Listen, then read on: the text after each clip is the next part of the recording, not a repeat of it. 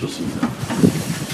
그 최근에 우리 우리 MBB 학생들도 있긴 한데 학생들하고 대화를 하거나 또, 또 성경을 공부하는 분들하고 대화를 해 보면 그 듣는 자의 입장에서는 아, 어떤 것이 나한테 더 유익하고 내가 또 이해할 수 없을 때는 또 이해할 수 있는 것을 쫓아가서 듣기도 하고 어, 뭐 듣는 자 입장은 좀 아무래도 전하는 자와는 좀 다른 입장인 것 같아요.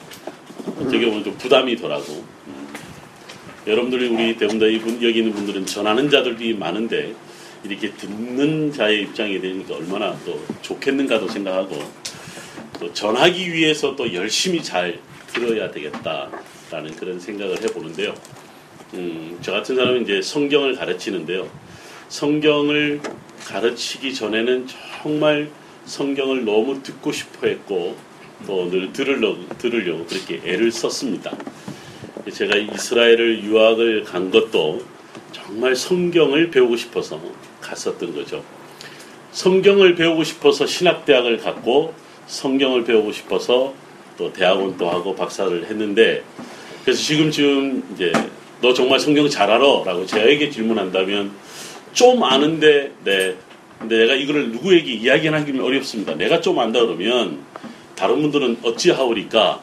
그래도 성사학 박사인데 성사학 박사가 성경을 좀 안다 그러면 네 다른 분들이 실망할 수도 있겠지 있을 수 있을 텐데 어떡하지요? 그런데 요즘은 제가 어, 이렇게 이야기합니다. 성경을 제가 보는 관점에서는 조금 아는 것 같습니다.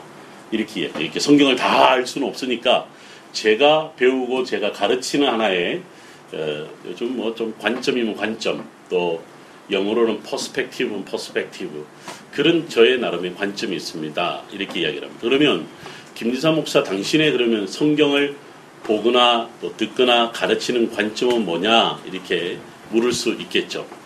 여러분들 지금 우리가 이 목요 열린 강좌 자체가 타이틀이 뭐냐면 성서 역사와 지리 역사와 지리로 이해하는 성서 이해 이거입니다. 어떤 분은 왜 성경이라고 그러지 않고 성서라고 그러냐고 또 이렇게 이야기하시는 분들이 있습니다. 네.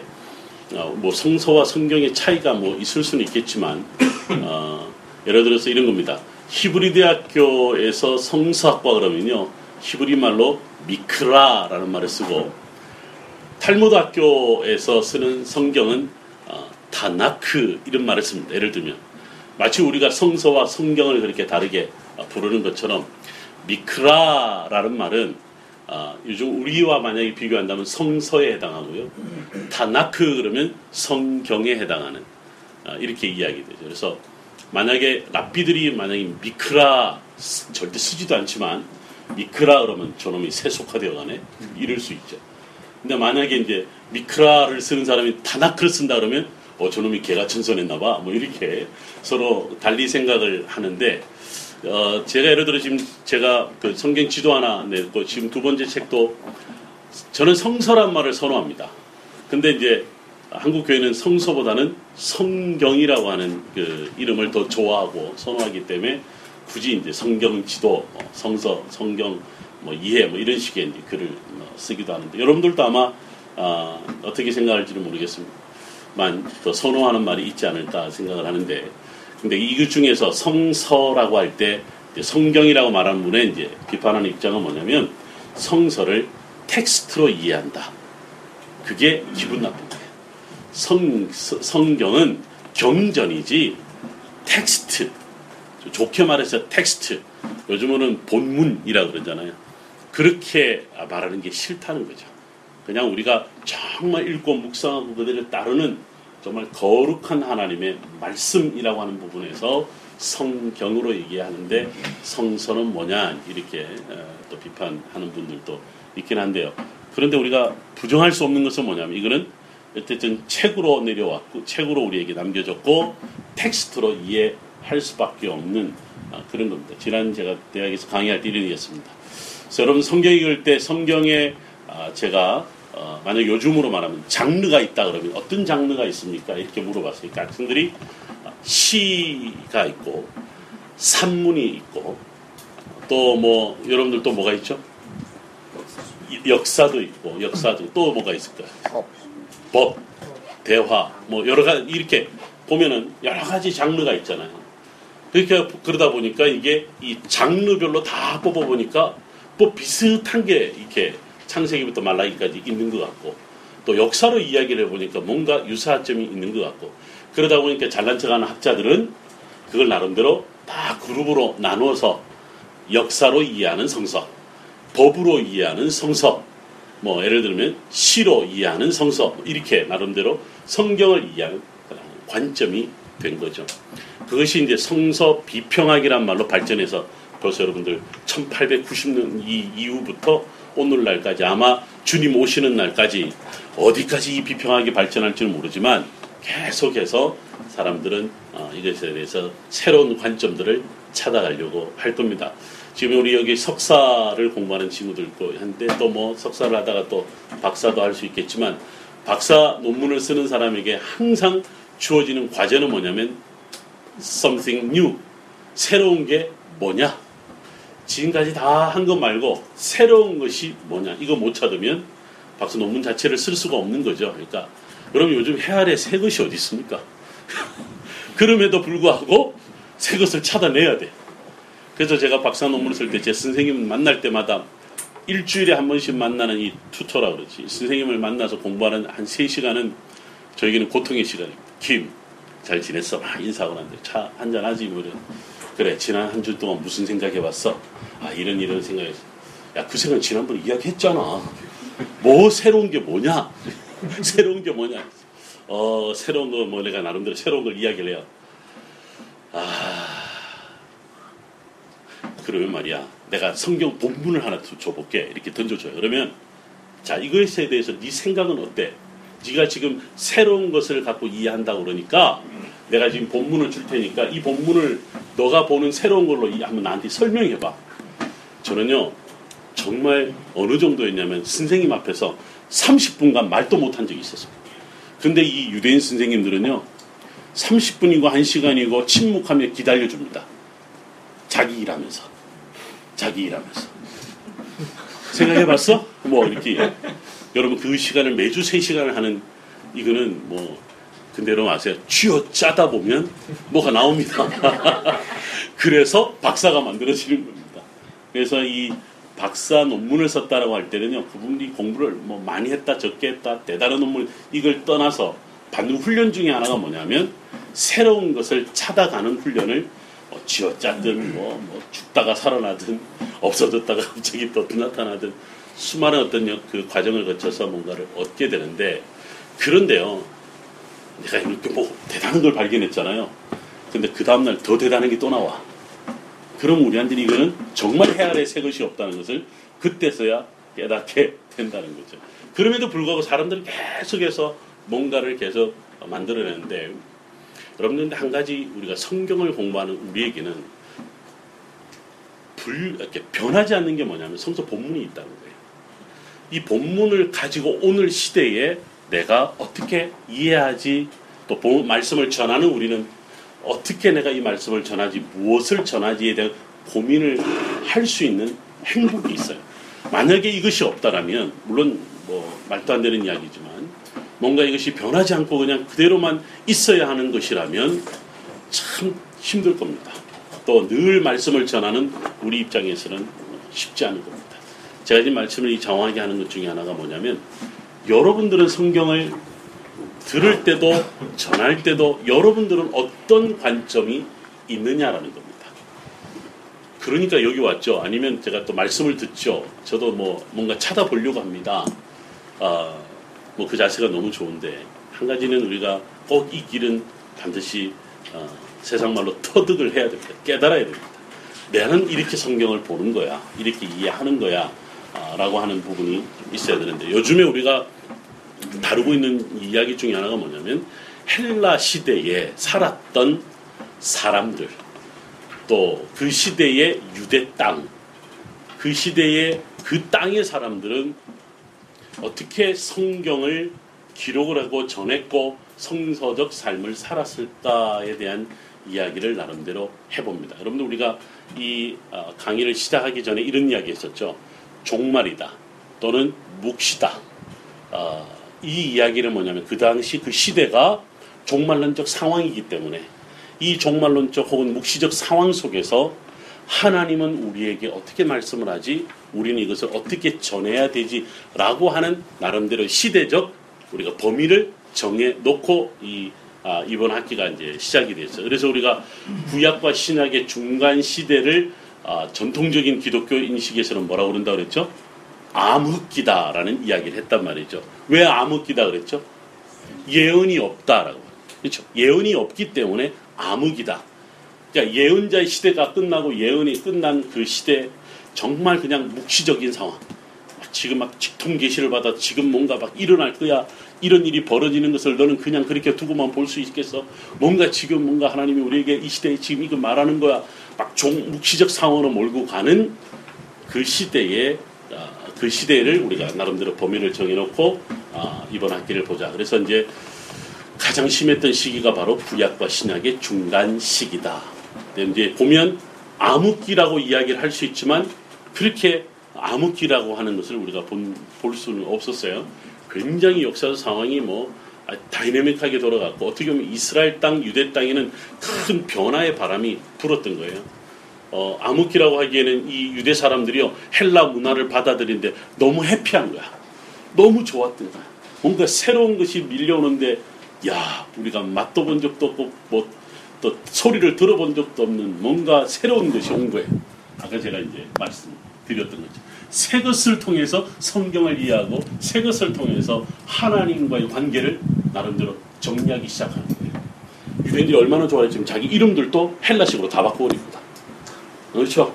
여러분들 그 지난번에 우리 야손 이야기하고 뭐 메넬라우스 이야기하고 뭐 이런 이야기 했잖아요. 그 다 유대식 이름에서 다 변경됐잖아요. 여러분들 그, 그 유명한 그 요세푸스 우리가 플라비우스 요세푸스 요세푸스의 유명한 책들이 있잖아요. 혹시 요세푸스 책을 본 적은 있으시죠? 서점에 가면 제가 어느 정도 얼마나 무식했냐면 솔직히요. 제가 유학 가기 전에는요. 요세푸스를 솔직히 들어본 적이 가물가물했어요. 그러니까 요세푸스에 대해서 전혀 백그라운드가 없는 거예요. 제가 히브리 대학에 입학을 딱 하는데 제가 역신학을 전공했기 때문에 신학을 가르치는 학교가 이스라엘이 없으니까 신학 시대와 겹치는 제2차 성전 시대라고 하는 시대에로 히브리 대학 입학을 했단 말이죠. 제 지도 교수가 알고 보니까 요세푸스의 대가라. 그럴 줄 알았으면 입학 네 contact도 안 했을 거예요. 저는 그분이 뭐 신약 성경의 배경사 또 기독교의 배경사 이런 것을 가르치는 분인 줄만 알고 갔는데 그런 것은 안 가르쳐 주고 맨날 요세푸스만 이야기하는 거예요. 그래서 요세푸스를 그때부터 이제 알기 시작을 한 거죠. 얼마나 제가 무식했는지. 근데 그때부터 요세푸스 이야기를 하니까 세상에 요세푸스와 관련된 이야기가요. 신약 성경, 제가 신약 성경으로 석사 논문을 썼음에도 불구하고 요세푸스를 몰랐으니까 얼마나 무식한 걸 아는 거죠. 요세푸스를 모르고는 1세기 당시에 이스라엘 상황을 이해할 만한 자료가 없는 거예요. 근데 그래서 나중에 한국에 살짝 나와서 이제 이렇게 보니까 서점에 가니까 웬 요세푸스와 관련된 책이 이렇게 많은 거예요. 보니까 중고등학교 추천 도서 중에 요세푸스의 유대 전쟁사가 들어가 있는 거예요. 유대 전쟁사와 유대 고대사가 들어가 있는 거예요. 이런 사람이 가서 공부한다고 그랬었던 거죠. 근데 알고 보니까 저만 모르는 게 아니라 많은 분들이 모르고 있어요. 요세푸스는 들어봤는데 유대 전쟁사가 뭘 다루고 있는지를 모르는 거예요. 유대 전쟁 무슨 전쟁? 또 유대 고대사 무슨 고대사? 근데 이게 바로 주전 1세기와 주후 1세기의 역사, 문화, 문헌들을 다 다루고 있는 거예요.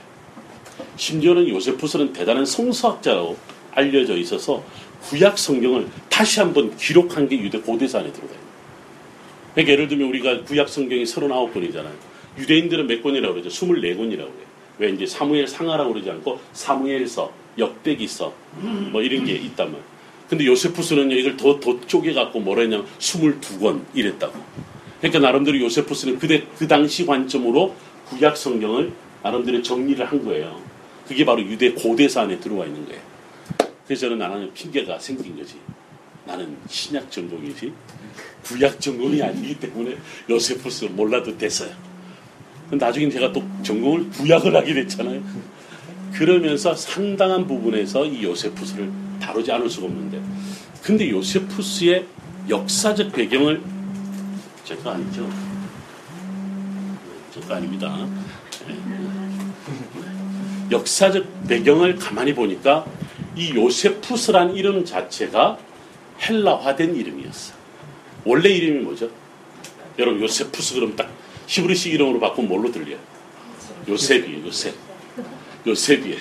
플라비우스는 그 당시에 나중에 네로 다음에 황제가 되는 베스파시아누스 황제부터 뭐가 되냐면 플라비우스 family가 시작되는 거예요. 그래서 플라비우스 이름을 갖다 붙여서 플라비우스 요세푸스가 된 거예요. 원래 이 사람의 본명은 마따디아후 요세프였어요. 요셉.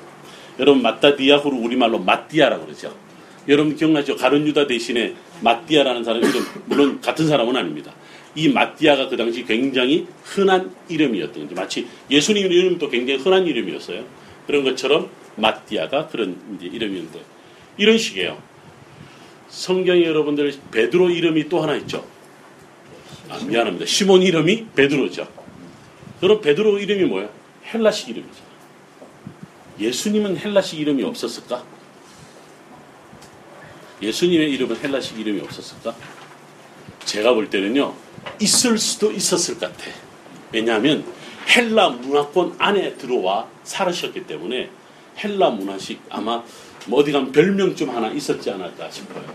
여러분들 베드로는 이름도 많아. 시몬 말고 또 뭐 있어요? 게바가 있죠. 게바는 어느 식 이름이에요? 아라모식 이름이에요. 그래서 제가 볼 때는 집에서는 제 어릴 때 이름이 뭐냐면 지금 김진산이지만 어릴 때 이름은 김도현이었어요. 김도현이었는데 어릴 때는 또 이름이 다르겠어요. 개똥이었어요. 그러니까 아마도 이제 개똥아 개똥아 우리 어르신 할아버지 맨날 저를 그렇게 하도 많이 아프니까 믿어지지 않죠.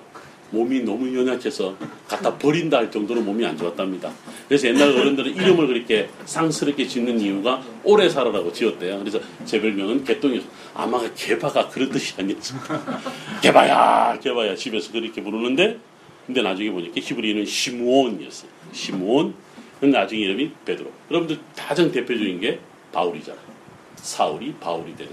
이런 것을 보면 그 당시에 신약 성경의 배경이 되든 또 구약과 신약의 중간 시대가 되든 간에 이 헬라적 문화가 이스라엘에 엄청나게 미쳤던 것이 분명합니다. 우리 아, 까 오늘 원래 마카비 혁명을 다루려고 했는데 그 전에 뭔가 다른 걸 좀 다루고 넘어가야 될 것 같아서 마카비 시대는 정말 독립 왕조예요. 맨날 아수르, 바벨론, 페르시아, 뭐 헬라 이렇게 지배를 받다가 정말 유대인들이 스스로 반란을 일으켜서 유대인들이 성전 되찾고 유대인 절기 다 회복하고 유대인 율법들 다 회복해서 그야말로 유대 민족만의 왕조를 만들었음에도 불구하고 이름들은 전부 다 헬라식 이름을 다 쓴 거예요. 알렉산드리, 알렉산드라, 그 다음에 아리스토블루스, 요한 히르카누스 1세, 2세 뭐 이런 이름으로 다 써버려요. 히브리식 이름을 찾을 수가 없는 거죠. 이런 배경이 신약 성경의 배경이에요. 이런 배경, 이런 이야기가 구약 성경의 끄트머리 이야기예요. 여러분들 근데요, 이미 이때는 구약 성경이 거의 사용이 되고 있었습니다. 우리가 보통 이제 구약 성경이 정경화되었다. 39권으로 딱 정해졌다라고 하는 시기는 후대지만 이미 구약 성경은 대부분 다 완성이 돼서 구약 성경을 읽고 있었단 말이죠. 근데 이 사람들 읽으면서 오늘 우리가 많이 읽는 것처럼 오늘 시대의 이 구약 성경은 뭐지? 이런 생각을 나름대로 했을 겁니다. 오늘 제가 뭘 다루냐, 우리 이번 학기에 또 주제가 이제 역사를 다루기도 하지만 문헌을 다룬다 그랬습니다. 그래서 오늘은 문헌 하나를 다루게 될 텐데 우리가 먼저 다뤄야 될 게 있죠. 여러분 알렉산더 대왕이 죽고 난 다음에 두 왕조로 나눠진 이야기를 들었습니다. 하나가 프톨레미, 하나는 셀리코스. 여러분들 성경 지도 책에 어디를 여러분들 보시냐면 이미 우리가 다뤘던 부분인데 그렇죠? 네, 36쪽과 37쪽, 그 다음에 38쪽과 39쪽, 어, 그렇게 원래 이게 또 나눠서 해야 되는데 자 여러분들이 어디를 보냐면 37쪽을 보면 37쪽에 보시면 프톨레미 왕국과 셀류커스 왕국 어, 표시가 나눠 있죠 오른쪽에 박스 처리가 되어 있죠 네. 예, 박수 처리가 되어 있는데 프톨레미 왕조를 가만히 보면 왼쪽에 여러분들 그림 보면 이집트 쪽으로 예, 저 푸른 이게 뭐라고 그러세요? 좀 밝은 색깔로 셀류커스는 붉은 색깔로 이렇게 구분을 해 놓았습니다. 빨간 라인은 알렉산드의 원정 경로가 되고 지금 보시면은 그처럼 프톨레미보다 셀류커스가 훨씬 더 강력한 왕조였던 것을 볼 수가 있습니다. 자, 그런데 프톨레미의 수도가 어디였냐면 여러분들 거기 어디 있죠? 알렉산드리아라고 하는 아, 항구입니다. 알렉산드리아 항구 이렇게 나오는 부분이죠. 그리고 난 다음에 여러분들 이제 38쪽 다음에 이제 로마 시대로 넘어갈 텐데 여러분들 36쪽, 37쪽의 아, 이야기를 가만히 보면서 여러분들 이 지금 지도를 보면서 어떤 생각을 하실 수 있냐면 유대인들이 어디까지 과연 갔을까? 지난번에 우리 한번 다루기도 했었죠. 그러면서 이번에 새로 이제 이 지도를 만들면서 여러분 제일 오른쪽에 인더스 강을 제가 집어넣었습니다. 여러분 아마 거기도 네, 어, 1쇄에서는 빠질 수도 있는데 2쇄 보면 인더스 강이 들어가는데 어디까지 갔냐면 바로 근데 인도까지 가고 파키스탄까지 갔던 것을 볼 수가 있고 유대인들에서 어, 중국까지 갔다라는 이야기도 제가 지난번에 드렸습니다. 그 다음에 유대인들이 여러분 왼쪽에 보면 일단 포톨레미 왕조까지를 보면 북아프리카까지 이미 퍼져 나갔고 어, 위에로는 이미 여러분 보시 소아시아, 아나톨리아 대륙과 헬라 제국, 로마 제국으로 점점점 커져 나갔던 것을 볼 수가 있습니다. 자, 이때 퍼져나갔던 유대인들은 과연 그 유대인들의 전통을 어떻게 지켜갔을까? 그리고 포로로 잡혀갔던 이주를 해서 가서 살았던 간에 아, 그들은 늘 성경 또는 아, 예언자들이나 그 당시 선지자들뿐만 아니라 랍비들이 이미 있었는데 과연 그들은 무엇을 근거로 또 어떻게 해석을 하면서 성경을 갖고 살았을까를 우리가 생각을 해볼 수 있습니다. 여러분 예수님 당시에 가장 큰 가르침을 주었던 두 랍비가 있었다 그랬죠.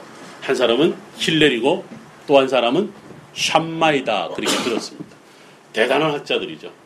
그래서 힐렐과 샴마의 두 계파가 바리세파의 두 계파가 아주 강력한 아주 층을 이루면서 어, 그 사람들이 신약 성경 시대를 이루었다 그랬잖아요.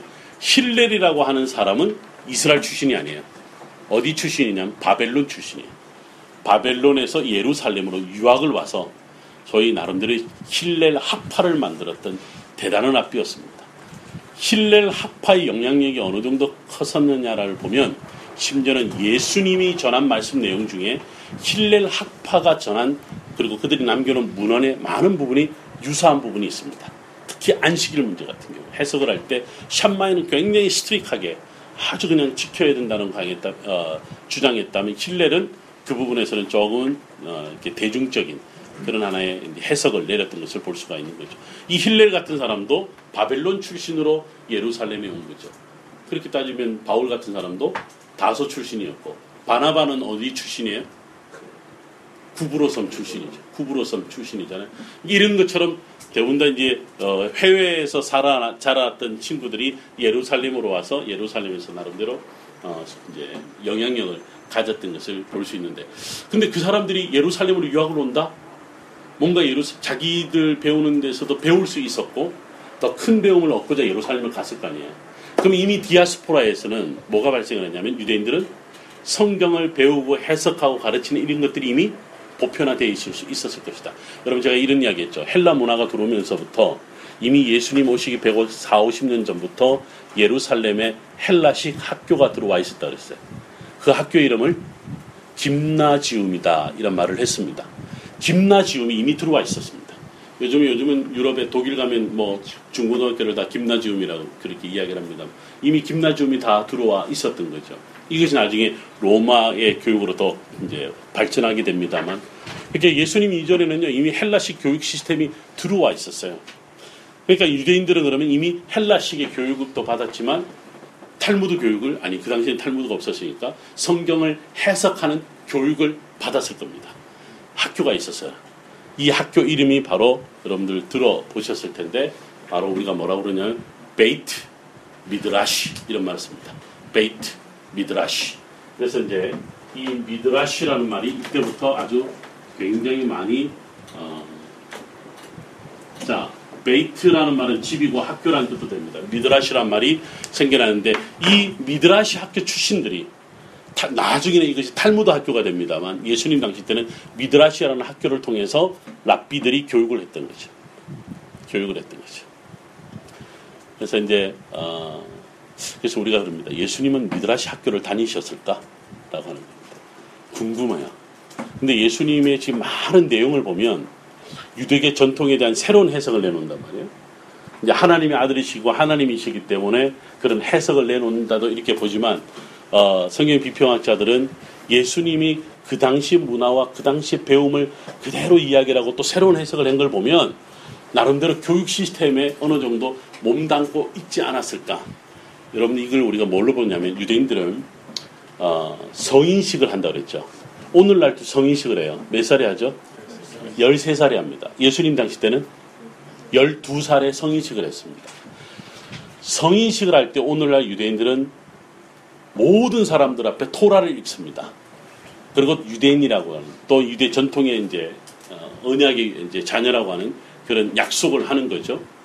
예수님 당시 때 이 언약식을 아니 성인식을 했을 당시에 예수님도 토라를 읽었다라는 게 누가 보면 나오긴 합니다만 아, 유대인들은요 태어 지금도 그렇죠. 지금의 예를 든다면 태어나서 유대인들은 반드시 탈무드 학교를 다 들어갑니다.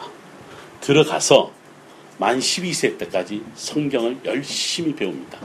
열심히 배우는데 이때는 성경을 제가 한번 여러분 가르쳐 드렸을 때 성경을 해석할 수 있는 권한은 없습니다.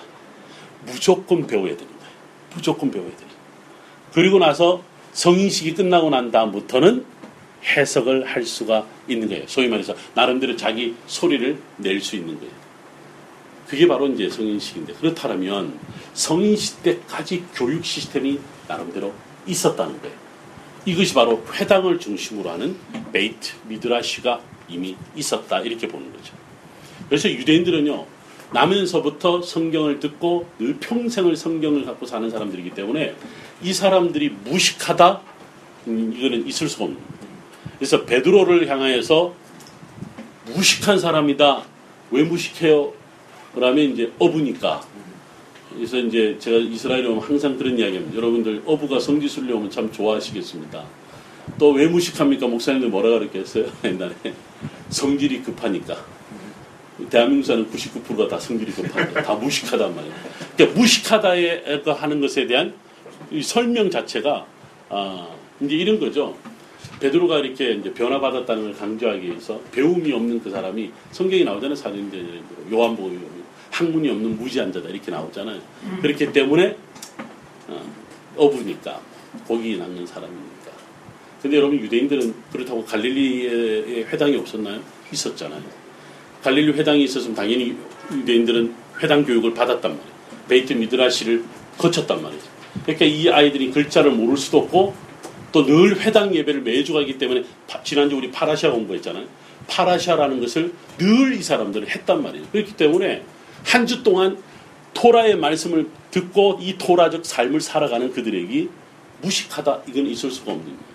그러니까 유대인들은 어려서부터 늘 들은 이야기를 나누고 나눈 걸 discussion하고 discussion하고 해서 파벌이 나눠지고 그래서 나름대로 종파들이 형성이 됐던 이 헬라 시대 이후 비롯해서 오늘날까지 심지어는 이어진단 말이죠. 그래서 이제 그러면 베드로를 보고 학문이 없는 무지한 자라는 말은 무슨 의미를 했다 그랬죠? 저하고 이스라엘 갔다 오신 분들은 제가 가보 나오면서 막 침을 튀면서 이야기를 했었는데 상무야 기억이 없지? 있을 것 같은데 그런 어떤 율법적인 거에 대해서 그들이 보기에는 부족했기 때문에 무식한 자라고 했다고. 왜 그럼 부족하다고 봤을까? 뭐 베드로가 왜 부족하다고 생각을 했을까? 옆에 다른 남 다른 사람들도 많았을 텐데 그 사람들은 부족하다고 했을까? 성질이 기억나니? 깨끗이 지워져. 깨끗이 지워져. 고마워. 세팅을 다시 해드릴 수 있었어요. 제가 기억나지 않으세요? 그, 제가 여러분들 여러 차례 간, 간 거는데, 이때 말한 학문이 없는 문제 한다 할때, 이 학문이 뭐냐는 거죠. 토라라는 거죠. 소위 말해, 네가 맨날 토라를 배운다라면, 그게 학문인데, 너 토라를 너는 왜 인정하지 않느냐? 무슨 말이냐면, 파라샤 공부를 늘 해서 토라를 배움으로 인해서 이야기가 되어지는 것이 있는데 너는 그것을 따르고 해석하는 것이 아니라 나사렛 출신 예수를 따라간다는 거지. 예수의 해석을 쫓아간다는 거지. 그래서 바리새인들이 베드로를 비롯해서 가보나움 중심으로 활동하고 있는 소위 예수 그리스도와 그를 따르는 사람들 향해서 비난하는 말이 학문이 없는 무지한자였다는 거죠. 제가 여러분들 유대인하고 살면서 얼마나 많은 무시를 당했겠어요. 늘 그래. 니들이 뭘 알아. 뭘, 뭘 안다고 여기까지 와서 공부해. 이래요. 토라는 우리 거지 너희들하고는 상관이 없는 거야. 야, 한국에서는 그런 거 가르쳐 주는데 없어? 막 이렇게 이야기를 해요. 정말 이 사람들이요, 토라에 대한 자부심은 유대인이기 때문에 갖는 자존심이기도 하지만 우리는 이것이 오늘 하루, 어제, 그리고 너희들이 지금 배운다고 해서 되는 게 아니라 수천 년 동안 내려오는 삶이야. 삶 속에서 우리가 늘 말씀을 적용한 그 말씀대로 살아온 거야. 어떻게 보면 고난의 역사 속에서 이것이 만들어져 온 것이 너가 그렇게 배운다고 되는 게 아닌데 베드로는 뛰어넘은 거야. 그래서 우리가 지난번에 파라샤 공부할 때 무슨 이야기를 했어요, 제가? 모세의 글과 모세 율법과 선지자의 글과 글을 가지고 무엇에 대해서 이야기하더라? 예수 그리스도에 대하여 이야기하더라. 이게 우리 사도행전 13장과 28장에 나왔잖아요. 이게 이 파라샤 토라에서 회당에서 늘 배우는 것 같고 베드로는 예수에 대해서 전했던 거예요. 그것을 두고 학문이 없는 무지한 자라고 했던. 이게 이제 유대 사이에 아주 팽배했던 그런 거였는데 그럼 여러분 한번 생각해 보세요. 유대인들이 그럼 헬라 문화권, 로마 문화권에서 막 살면서 한쪽은 기- 김나지움이 있어. 한쪽은 베이트 미드라시가 있어. 도대체 어떤 생각을 하고 어떻게 서로 영향을 주고받고 살았겠느냐라고 하는. 근데 집에는 통치를 받고 있고 집에 세력에 의해서 완전히 이 사람들 억압당하는 그런 세대에서 어떻게 이 토라 교육을 했겠느냐라고 하는 겁니다. 여러분 이 배경 속에서 나온 게 70인경이에요. 이 속에서 나온 게 70인경이에요. 그래서 우리가 70인경에 대한 이야기를 많은 사람들이요 읽지 마. 왜 읽어? 심지어 이 정도 이야기하는 사람들도 있어요. 그런데 아, 조금만 알면 70인경이 뭐냐 몰라서 70인경을 이야기를 내가 안 했지 알았더라면 이 70인경을 내가 꼭 반드시 이거를 이야기해야 되고 알아야 되는구나라는 것을 여러분들이 이제 알게 됩니다. 우리 여러 차례 70인경 이야기를 했었는데 오늘 문헌 이야기를 하기 때문에 여러분들이 조금 어렵지 않을까 생각. 원래 뭐 이렇게 이야기를 한다고 하니까 조금 어려울 수도 있겠지만 이게 왜안 켜지니? 10. 요거는 뭐 뭔가? 50이 됩니다. 50, 10, 10.